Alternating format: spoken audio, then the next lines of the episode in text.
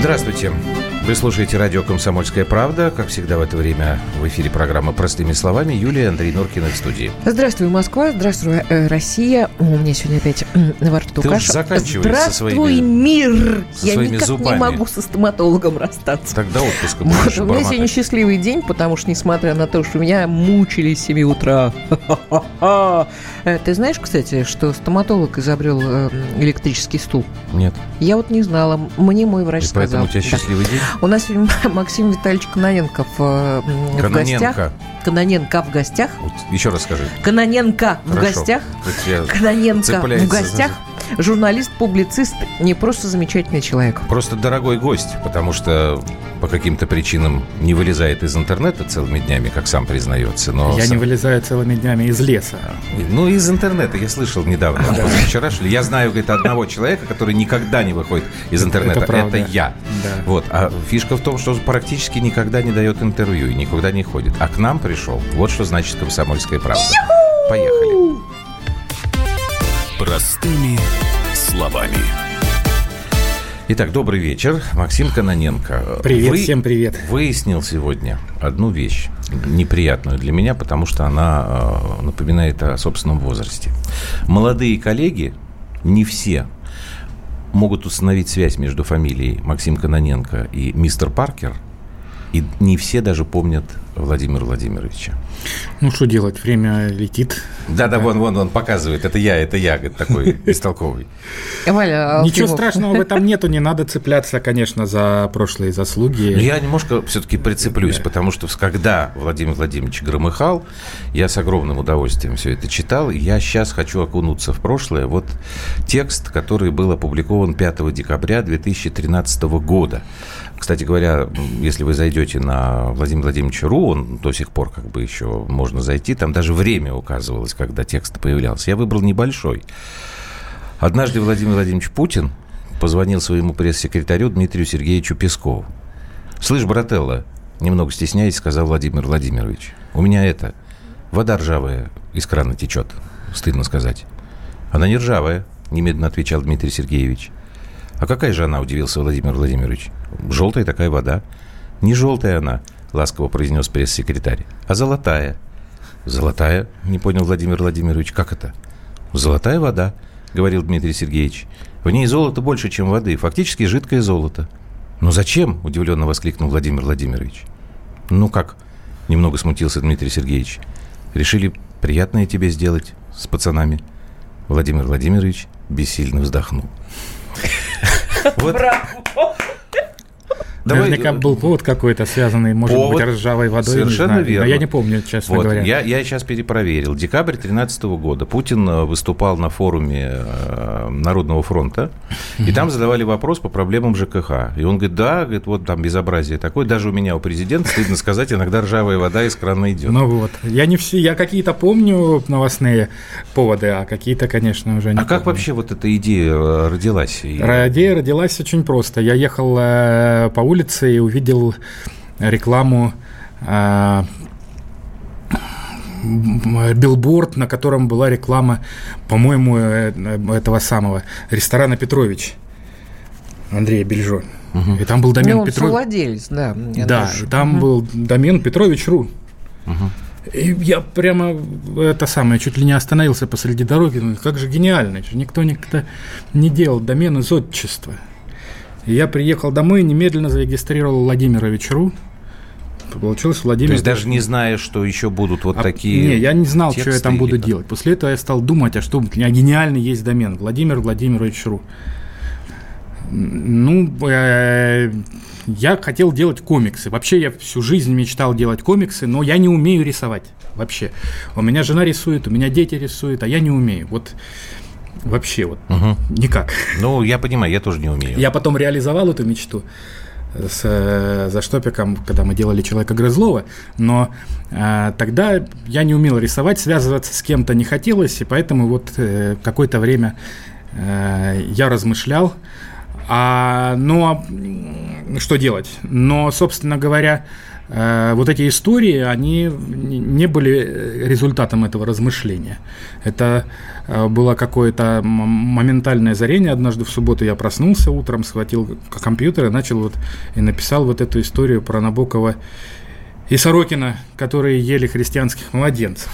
Надо сказать, что я тогда был человеком, настроенным к Путину весьма скептически. Угу. Вот я хотел как раз задать вопрос. С первого дня, потому что... Угу. Надо напомнить, Владимир Владимирович, по-моему, в 2002 году пошел... Ну, где-то так, да. Угу. Где-то так. А поскольку я был непосредственным наблюдателем, собственно, кампании по избранию Путина, я дружил с Маратом Гельманом и с Глебом Олеговичем, там, как известно, хорошо знаком. Вот. Я все время с Маратом спорил, говорю, ну как можно избирать человека, про которого вообще ничего не известно, то, чего. Вот. И я как бы пребывал в этом ощущении скепсиса большого довольно долго,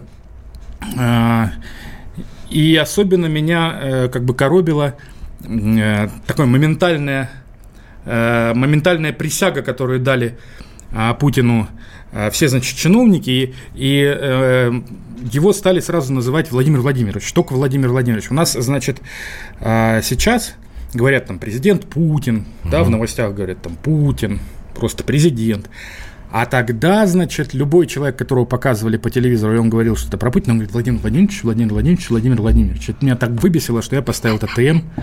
Да, значит, там везде стоит торговая марочка. Дорогие друзья, я еще раз напоминаю, что Максим Витальевич Кононенко у нас в гостях. Кононенко. Вы, ау, гараж. Этот мужик раньше... Это журналист, публицист и вообще совершенно замечательный человек. Так, ну погоди, не сбивай. Ну вот. И поэтому как бы я не мог представить себе, что я буду делать, значит, писать истории только про Путина.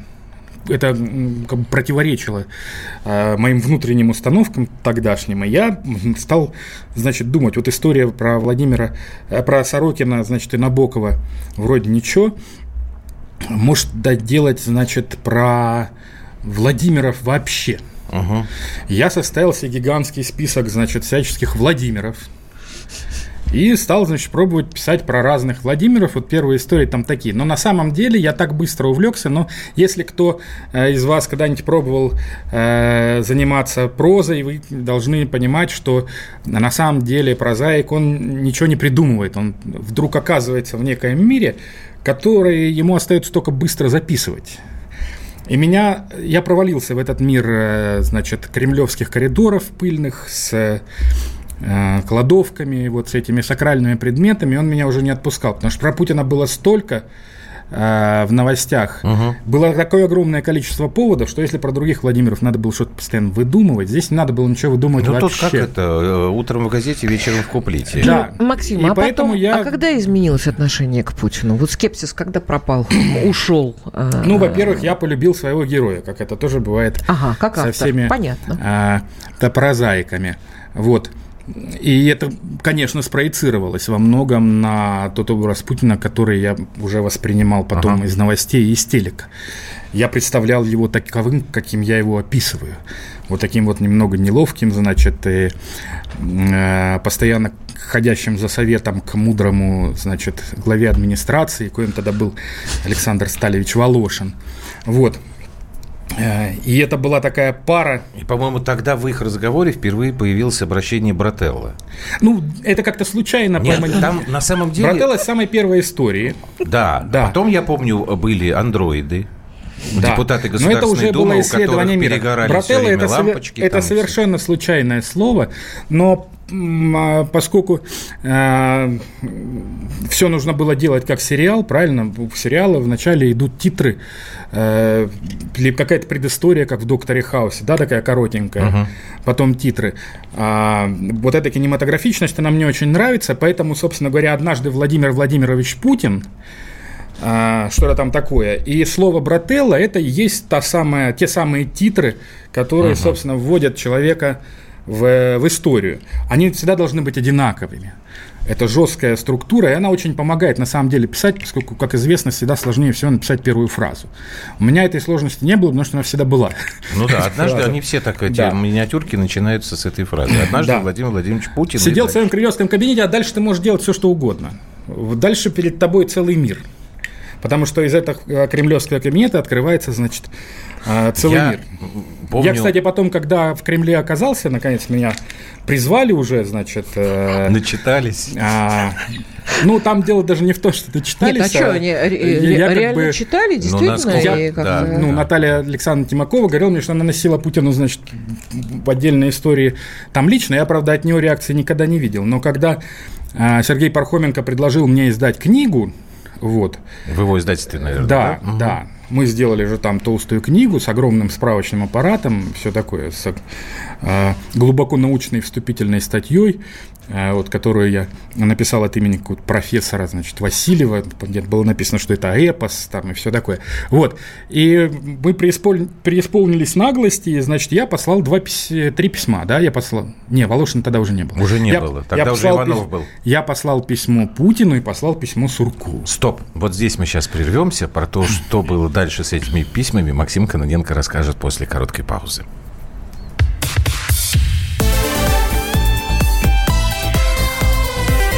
Простыми словами.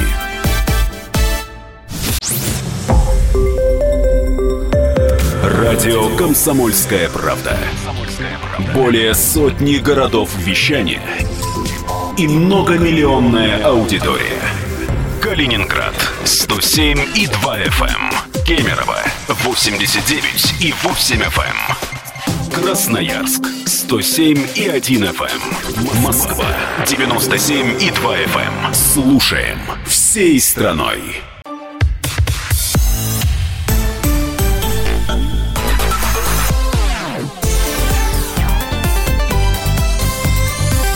Простыми словами. Так, у нас в студии журналист Максим Кононенко. Остановились мы на том, как он написал письмо. Ну да, значит, я написал письмо Суркову. Ну, Суркову там передали, просто положили на стол через общих знакомых. А Путину я поднес, значит, в эту самую, в приемную, в администрации президента, там, на Ильинке. Вот. Помню, дама, значит, там, которая принимала... На диске я принес, на компакт-диске записанные. Угу. Говорю, вот письмо, тут, значит, я книгу принес, значит... Путину прочитать, чтобы он предисловие написал. Зачем письмо-то? Чтобы Путин написал предисловие. И, собственно говоря, написал предисловие Сурков. Еще я хотел, чтобы написали там Гельман, Павловский, но они написали Белковский. Гельман, Павловский и Белковский. Три, значит, вот этих главных беса, значит, политологических. И Суркову, значит, и Путину. Она не понимала, какую книжку, кому Путину. Я говорю, ну вот, значит, убедил ее на диске. Вот она так долго смотрела, этот диск вертела. Говорит, а где книга-то? Ну, неважно. Важно, что через какое-то время прибежала, значит, взволнованная почтальонша в Муцаринген ко мне, где я живу. Значит, долго стучала в дверь, сказала, вам правительственная телеграмма. И, значит, принесла мне действительно письмо оттуда. Ну, и там всем отвечают. Угу. Где написано, значит, благодарим вас за обращение, значит, в администрацию президента Российской Федерации. Да. Всего вам доброго. Да, это буквально так вот.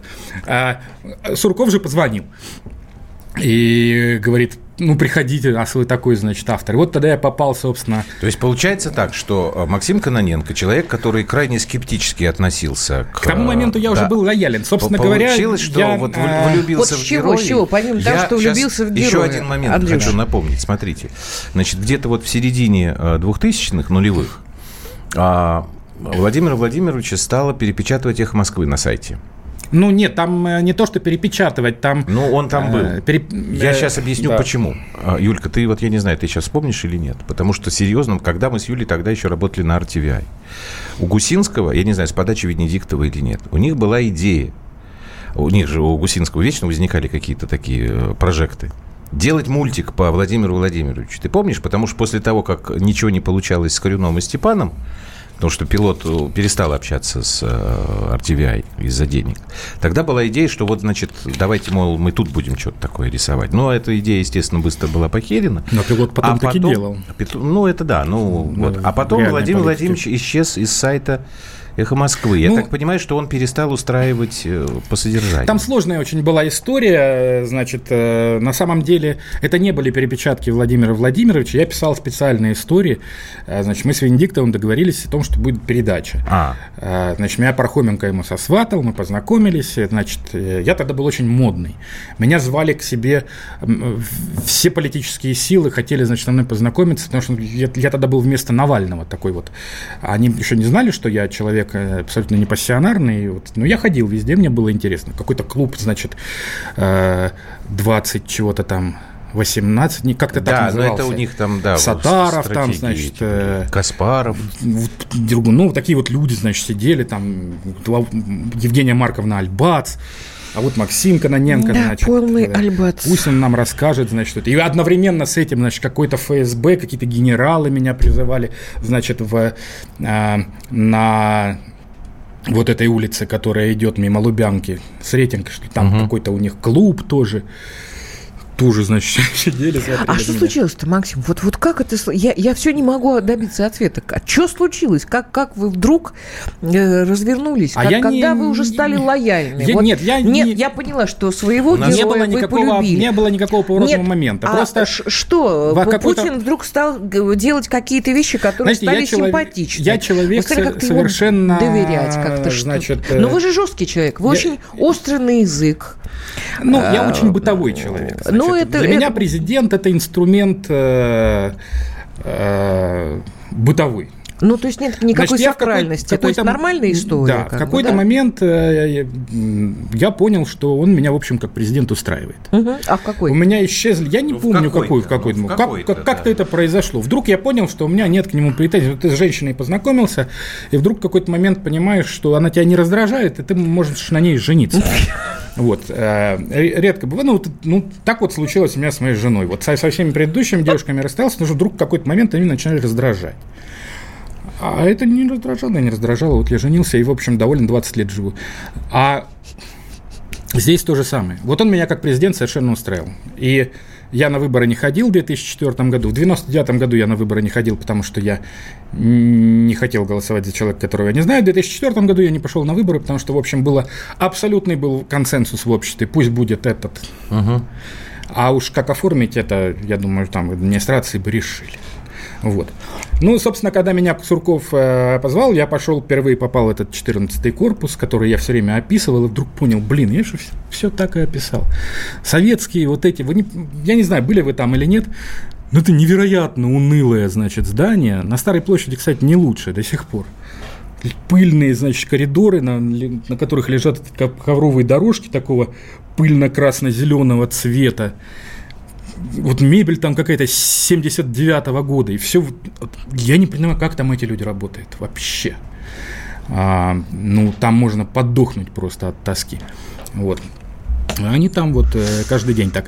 Ну, и потом я вот этот мир исследовал. Да, исследовал. С «Эхо Москвы», да, закончено. Там была передача такая. Они какую-то новость прогоняют, а я пишу историю. Ну, вернее, я приносил просто историю. Присылал. Или две, или три, а они под них, значит, подгоняли новость. Передача называлась «Как это было на самом деле». Вот, как это было в новостях, а вот как на самом деле там у Кононенко описано. Вот. Но потом, во-первых,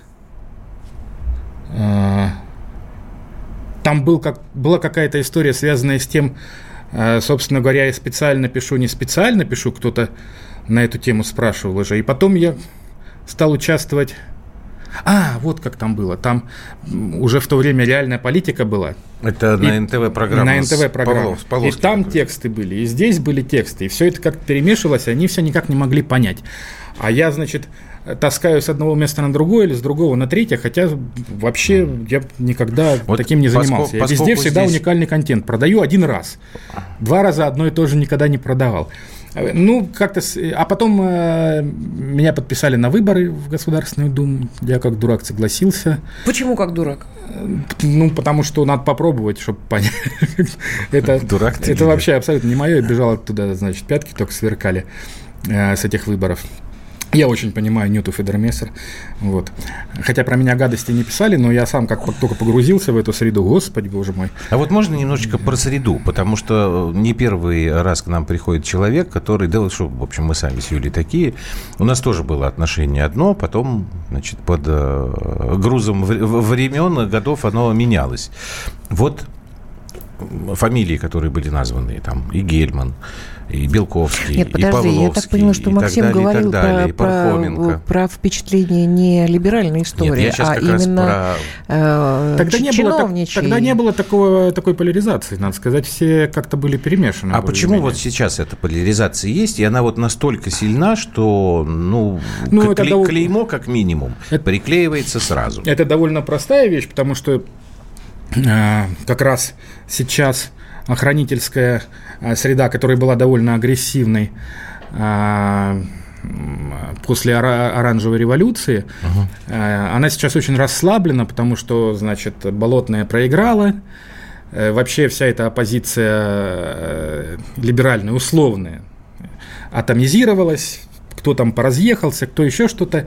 И, собственно говоря, сейчас вот эта охранительская среда, она куда как более либерально, чем, собственно говоря, вот эти люди, которые когда-то несли нам свободу. Там вообще вот полный обком, потому что, значит, вот это условное RT, да, условное Russia Today, которое как пылесос сейчас засасывает к себе всех, кто разочаровался в этом обкоме, и находит там... Либеральным, да? Да, всех, и находит там понимание и абсолютную свободу творчества. Да, Пархомбюро? Ты не слышал этот термин? Нет, я не слышал. Это очень давний термин, да. Чуть ли не я его придумал, и не помнишь. Вот. А они, соответственно, озлобляются, потому что, ну, они видят, что ничего не получилось. А что тебе остается делать, когда ничего не получилось? Здесь, подождите, тут я бы поспорил, потому что, серьезно совершенно, сейчас начнем, потом прервемся, продолжим. Вот. Озлобляются они. А вот мы иногда с Юлькой спорим на эту тему. Она говорит, вот у них такая реакция, потому что они понимают, что они проигрывают. Я смотрю на то, что происходит сейчас. Вот у нас в четверг опять будет прямая линия. На мой взгляд, будет очень сложная. Потому что то, что происходит сейчас, и дело там не только вот в этих там чемодановках и прочее, а вообще как бы усиливается социальная напряженность, усиливается. Недовольство чиновничьим беспределом усиливается. Коррупция в правоохранительных органах усиливается. Может быть, мы неправильный вывод делаем? Эти люди вовсе не озлобляются, потому что проигрывают, а они чувствуют, что они могут сейчас перехватить, на самом деле. Не, они ничего уже не могут. Почему? Они ничего не могут перехватить, потому что их нет. Их нет на самом деле. Они кто в Америке, кто в Лондоне, кто где. И, значит, здесь есть один Навальный с сектой. Зачем им надо быть здесь? Все. Есть интернет, который вы прекрасно знаете, который они, как инструмент. Нет, так нельзя перехватить повестку. Повестку чего? Они в Фейсбуке перехватят повестку? Может быть. Хорошо. Но я не говорю, я никогда не говорю, что вот эти люди, которые сейчас этот условный, давайте скажем, условный Rush Today, и все вот эти люди, считающие себя победителями, все, что они правы. На Хорошо, самом деле пауза, нет. Пауза, да. Пауза. Сейчас короткий информационный выпуск и продолжим.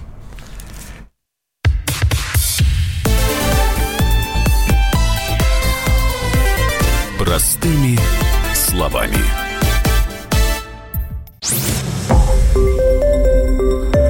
Радио «Комсомольская правда».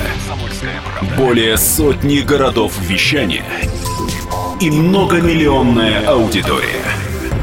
Керчь 103,6 FM, Севастополь 107,7 FM, Симферополь 107,8 FM, Москва 97,2 FM. Слушаем всей страной.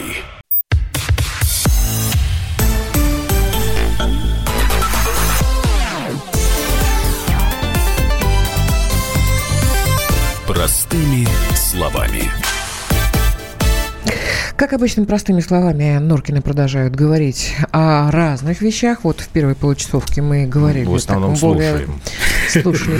Почему? Потому что... Сумбурные воспоминания, когда надо было упихать 15 лет жизни. Нам пришел просто феерический Максим Кононенко, журналист прежде всего. И вот было просто интересно узнать какие-то подробности. Но сейчас я предлагаю вернуться в сегодняшний день. Максим, я не знаю, как вы относитесь вообще к ситуации, случившейся, которая началась с 2014 года, с Майдана.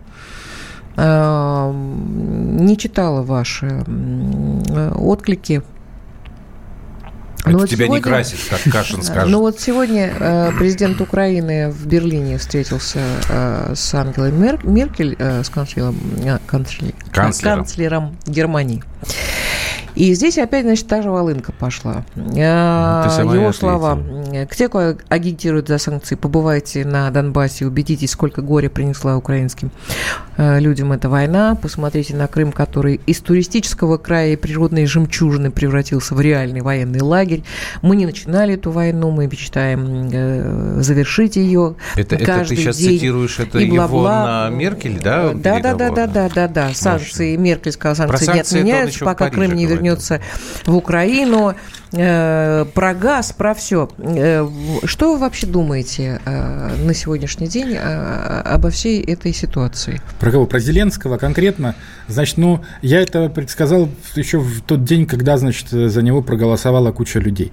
Вот Константин Львович Эрнст однажды устроил такую передачу, которая называлась «Фабрика звезд». Я тогда про попсу писал, занимался журналистикой музыкальной.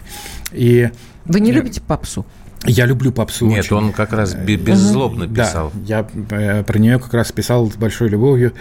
Ну, больше про бизнес. Но дело в том, что вот в короткий момент времени было выброшено на рынок 100 новых артистов, абсолютно не похожих на ту попсу, которая была раньше. На всех вот этих вот наших старых советских артистов. Так, а по поводу Зеленского? Вот эти старые советские артисты, они довольно сильно по этому поводу напряглись, потому что эти 100 новых артистов, они выкашивали вообще абсолютно всю поляну. Через буквально 2-3 года советские артисты поднапряглись, подумали и раз и поглотили всех этих новых артистов в свою среду, как в болото, и от них осталось там... Три человека. Никого не осталось. Из «Фабрики звезд» осталась, наверное. Осталась Юлька Савичева, там, Вика Дайнека. Ну, какие-то остались люди, но тем не менее, вот они поглотили. То же самое будет с Зеленским. Я это написал с самого начала. Значит, он вообще в этой среде ничего не понимает. Эта среда его поглотит и сделает частью себя. Он ее под себя не сможет переформатировать. Не даст это сделать. А я думаю, что у меня ощущение, что Зеленский не самостоятельный человек совершенно, которого привели для решения собственных вопросов те олигархи, тут один олигарх, который... Ну, это вообще дело 80-е. Путин тоже был не самостоятельным человеком, которого привели. Но он смог переформатировать пространство под себя. Как говорят в народе, но у Путина оказались яйца, прости господи. Вот. Да. А у Зеленского Зеленский, мне кажется, он не сможет переформатировать контекст под себя, и поэтому станет просто его частью, вот как он сейчас уже и стал, как мы видим, риторика у него совершенно вот эта замшелая, порошенковская, и вообще непонятно, а зачем тогда вот менять было шило на мыло. Поэтому я ничего такого... То есть и окончание войны вы тоже не видите в ближайшее будущее? Ну, на самом деле, войну прекратить очень просто. Нужно взять и исполнить Минские соглашения, в которых черным по белому... А с чьей стороны? Сейчас мяч на стороне Украины, в которых черным по белому написано сначала прекращение огня. Я их 150 раз читал, я их наизусть знаю. Там написано сначала прекращение огня, потом проведение местных выборов, а потом возвращение контроля над границей. Украина, как-то и сочувствующие ей страны, они вот пункт про проведение местных выборов как-то вообще не замечают. Они говорят, верните контроль над границей. Но они читают с конца. Это не, подождите, вот сейчас Украина должна выполнить свой пункт Минских соглашений. Она его не выполнила. Никаких выборов нет. Ну, то есть там были проведены какие-то выборы внутри, но это не выборы в контексте украинской, значит, государственной машины, вот как это предполагалось должно быть. Я хотел вот еще что спросить. Я сталкиваюсь с таким наблюдением, вот, кстати говоря, опять же, к вопросу попсы, что Зеленский довольно популярен в нашей стране тоже. Почему? Потому что, причем это люди говорят не какие-то там молодые, а люди в возрасте, которые смотрят там, телевизор. Да. Может быть, да.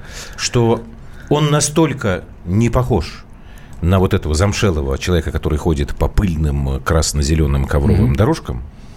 Он бегает по фонтанам, он смеется, он дает интервью, сидя на лестнице, вот как он Бильду давал. И совершенно не важно, что он делает, его люди любят просто за то, что он такой. Так прошло... И эта точка зрения как бы у нас в России. Сколько времени прошло? Я не знаю, полгода. А какие полгода там прошло? С того момента, как он активно вошел в кампанию. Нет, с тех пор, как он стал президентом, прошло несколько недель. Надо посмотреть хотя бы условные вот эти 100 дней общепринятые. Я думаю, что он прекрасненько ассимилируется. А то, что он там бегает и прыгает, посмотрите на господина Берды Мухамедова, он вообще красавчик. Да, мне тоже очень понравилось. Да. Я только не понял, Мерседес был золотой? Не, он там последний ролик был, он на велосипеде ехал и стрелял из пистолета. Он приезжает в таком фургоне, Мерседес. Не знаю, Мерседесом я не видел. Играет на гитаре, песни поет, но он при этом все равно остается президентом Туркмении. Правильно? Вот. И здесь, значит, Зеленский в любом случае останется президентом Украины. А современная Украина, понимаете, она большая и... не способная к мобилизации, поскольку чрезвычайно раздроблена. Вот я могу представить себе там единый порыв какой-нибудь Словении, в какой-нибудь там Хорватии, даже в Чехии, на Украине не могу. Почему? Она слишком большая и слишком разная. Вот, это исторически так сложилось. Вам понятно, Западная Украина и Юго-Восточная Украина. В такой большой и разнообразной внутри стране нельзя... Погодите, Максим, Россия тоже разнообразная страна. Поэтому и в России тоже не может быть простых решений никаких. Это должен быть огромный комплекс... Нет, смотрите, простые решения. Взяли, прекратили стрелять. Вот Зеленский, опять же, после встречи... перед встречей с Макроном он давал, и перед встречей с Меркель давал интервью Бильду. И там он сказал, они его спрашивают, когда вы встретитесь с Путиным, первое, что вы ему скажете. И он говорит, я начну с того, что скажу, что Крым и Донбасс – это Украина. Да. Вот я сразу представил, я сегодня в телевизоре про это говорил, вот как это будет выглядеть. Здравствуйте, Владимир Владимирович, здравствуйте, Владимир Александрович. Крым – это Украина. До свидания, Владимир Александрович, до свидания, Владимир Владимирович. Ничего не сделал, хорошо, там 100 дней еще не прошло. Но он же должен понимать, что такие вещи, если он говорит, но они все равно производят какое-то впечатление, и я, например, буду делать какие-то выводы. Какая Крым, Украина, как он с Путиным собирается так разговаривать? Мне кажется, он совершенно не обязательно будет разговаривать с Путиным. Зачем тогда он про это говорит? Так, как он... Они везде говорят то, что нужно конкретной аудитории. Слушайте, работа, вообще политика высокого уровня, она предполагает постоянную ложь, потому что ты не можешь говорить всем одно и то же, потому что всегда будут недовольны. И я еще раз говорю, это вот те самые простые решения. Все время резать правду матку. Нет, ты должен говорить каждой аудитории то, что она хочет. Это сложный процесс, умиротворения, поиска каких-то точек соприкосновения, еще чего-то. Если они думают, что в какой-то прекрасный момент, они не думают так, конечно, и все это понимают, что никакой прекрасный момент Крым и Донбасс вот так вот назад не вернутся. Все это прекрасно понимают, потому что все вменяемые люди. Но... Не может же украинский президент выйти предукраинский народ и сказать, черт, ладно. Да почему не может? За него 73% голосовало, 75% хочет, чтобы были нормальные отношения. Значит, 73% его проголосуют за то, чтобы он шел к чертовой матери, потому что, не может так сказать. Это везде есть такие темы табу. Не может президент США выйти и сказать, давайте, отменим свободное ношение оружия, все немедленно сдавайте оружие в полицию, это немедленно его уничтожит. Не может президент Турции сказать, да, слушайте, мы действительно, у нас был геноцид армян, мы виноваты перед армянами, давайте перед ними извинимся. Даже если он понимает это, разумом, он не может это сказать своему избирателю. Почему? Везде, потому что у него не будет тогда избирателя. И все. Вот в каждой нации есть такие темы табу. А какая у нас есть тема табу? У нас есть... тоже, наверное, какие-то есть. Кстати, хороший вопрос. Надо подумать. Угу. Нет, просто вот обычно, когда, ну как, мы не так часто, у нас есть возможность какие там следить за табу, ребят, что у нас есть там, у России, государства российского такого, о чем мы. Я знаю, какая тема табу. Какая? Она не табу, она не проговорена. Вот то, что я не понимаю. Почему у нас, вот все, кто это пишут, там Путин это вот все сделал, Путин там завалил. Вот смотрите, Путин, когда в 99 году сначала стал ИО, да, сначала премьер-министром, там, прошло очень много времени, когда произошла первая кадровая замена. Если я правильно помню, первым министром, который потерял свою должность, был министр тогда обороны Игорь Сергеев. Путин очень медленно сдвигал в сторону. Еще сколько времени там прошло, вспоминайте, когда там Касьянов пропал. Там. Но финансово-экономический курс остается прежним, и это не меняется. Сейчас вот короткая пауза, я закончу вопрос. Максим, ответьте тогда на него.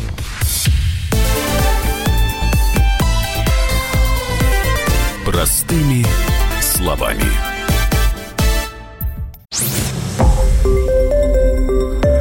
Радио «Комсомольская правда». Более сотни городов вещания и многомиллионная аудитория. Ставрополь 105 и 7 FM. Севастополь 107 и 7 FM. Калининград 107 и 2 FM. Москва 97 и 2 FM. Слушаем всей страной.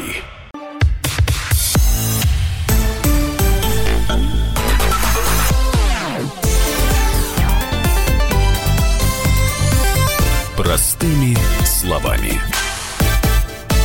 Ну, так какая табуированная тема. Давайте продолжим. То есть вопрос, который нам действительно... Спасибо, Юлия Геннадьевна, очень любезно. То, что нам пишут. То есть как бы Путин всех этих набрал, Путин их не выгоняет, не увольняет и как бы не отвечает на вопрос, почему. Он всегда находит объяснение, почему эти люди должны оставаться. И почему он с правительством опять пошел с тем же правительством на новый вот, наверное, срок своего президентства. Как мне кажется, это вот как раз та тема. Ну, да, там... Я, на самом деле, на эту тему размышлял, и она, в общем, имеет там несколько разных ответов, исключающих влияние Ротшильдов и Рокфеллеров. Ну, во-первых... Ойли. Это в связи с санкциями? Нет, ну мы-то продались в 90-х, и мы еще там еще... Значит, смотрите, отбрасывал. Значит, Медведева, Путин никогда... не сдавал людей, которым он обязан. Это правда. Значит, поэтому Медведев будет сидеть. Чем он обязан Медведеву? Тем, что Медведев ему вернул пост. Медведев мог уволить Путина щелчком пальцев. Не надо забывать, кстати, что он был президентом. Я не подумала. Во Владимире Владимировиче об этом написано тоже было.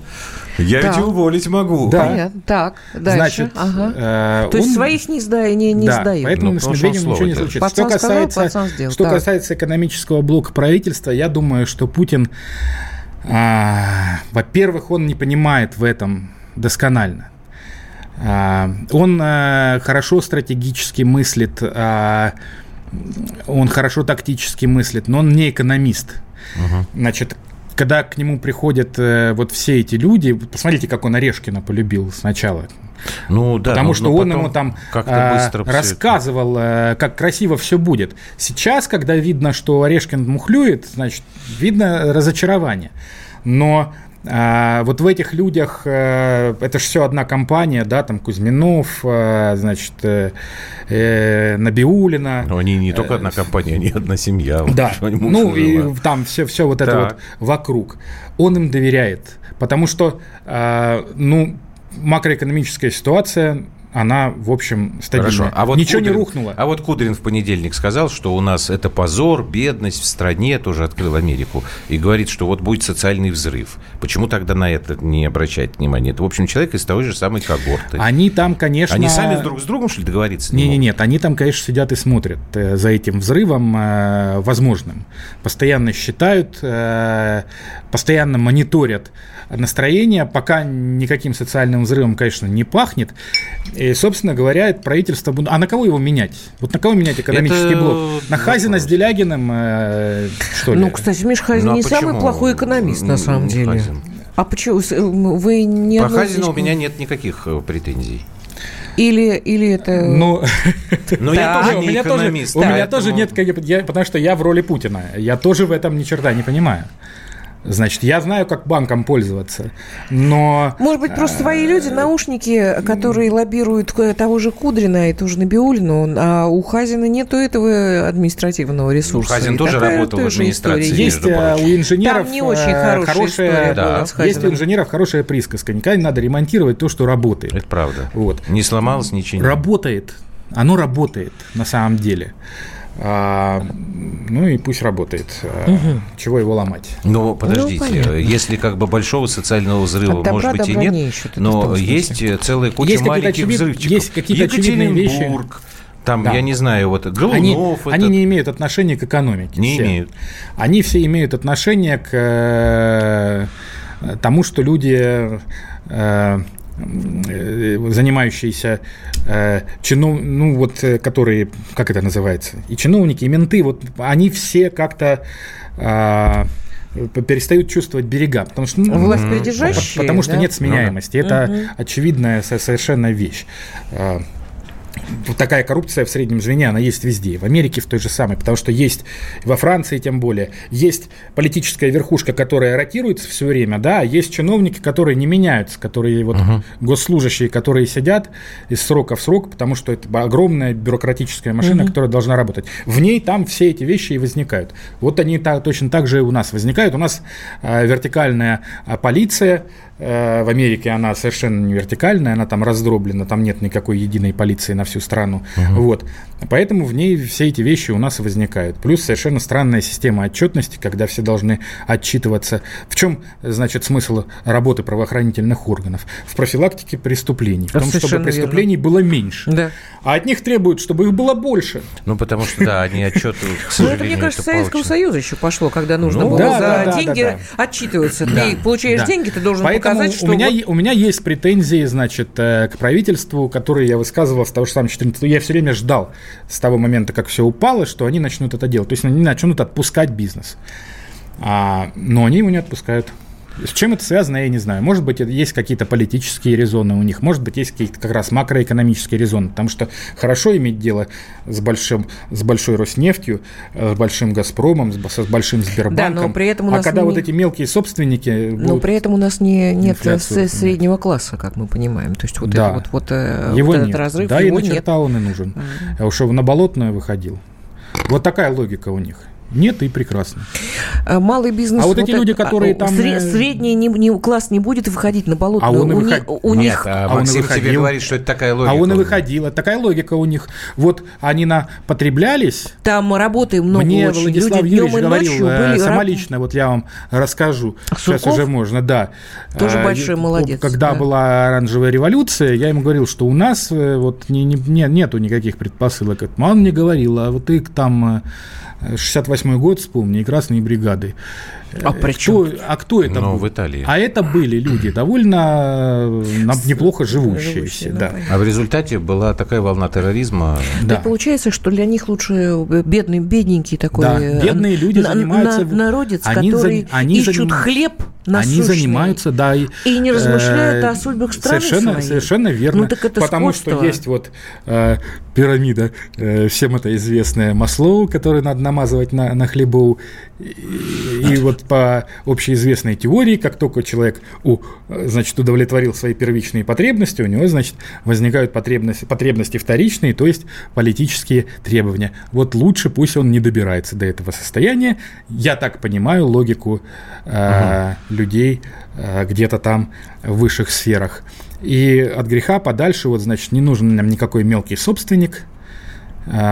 Пусть все, будут бюджетниками, все будут зависеть. Ну, тогда бюджетники, слушайте, надо тогда ими заниматься, а то получается, что если где-то что-то начинает гореть, тогда бегут тушить. Деньгами я имею в виду. Ну, такой принцип управления государством, он, в общем, из советских времен был.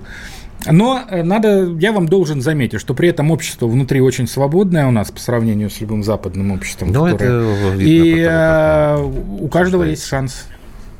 У каждого есть шанс. Я уже хотела загрустить, а вы как-то так взяли грустить. Нет. Любой человек может приехать из условных Апатитов, как я, и вперед. Хорошо. Спасибо большое, что доехали до нашей студии. Из Апатитов. Всем пока. Да, не все из Апатитов. Малахов, он же из Апатитов. Да. Вот. Который никак до нашей студии. Диджей Друг. Да, и Наташа Воронная, кстати, тоже. Хорошо. У нас песенка в конце. Какой творческий, талантливый край. Был.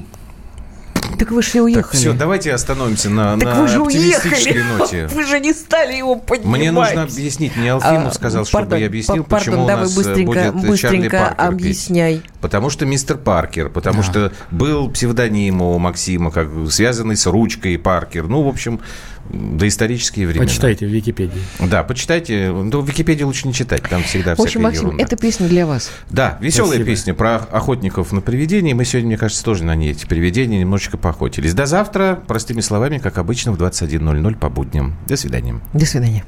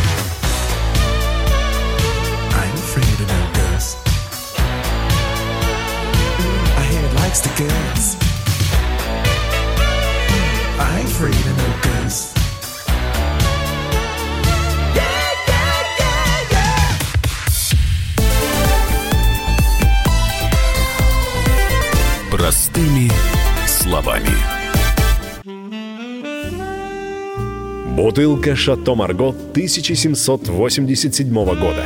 $225 тысяч. Феррари 250 «Теста Росса», 1957 год. $12 миллионов. Картина Ван Гога «Портрет доктора Гаше», 1890 год. $80 миллионов. Есть вещи, которые со временем становятся ценнее. Но информацию лучше получать оперативно. Слушайте темы дня по будням на радио «Комсомольская правда».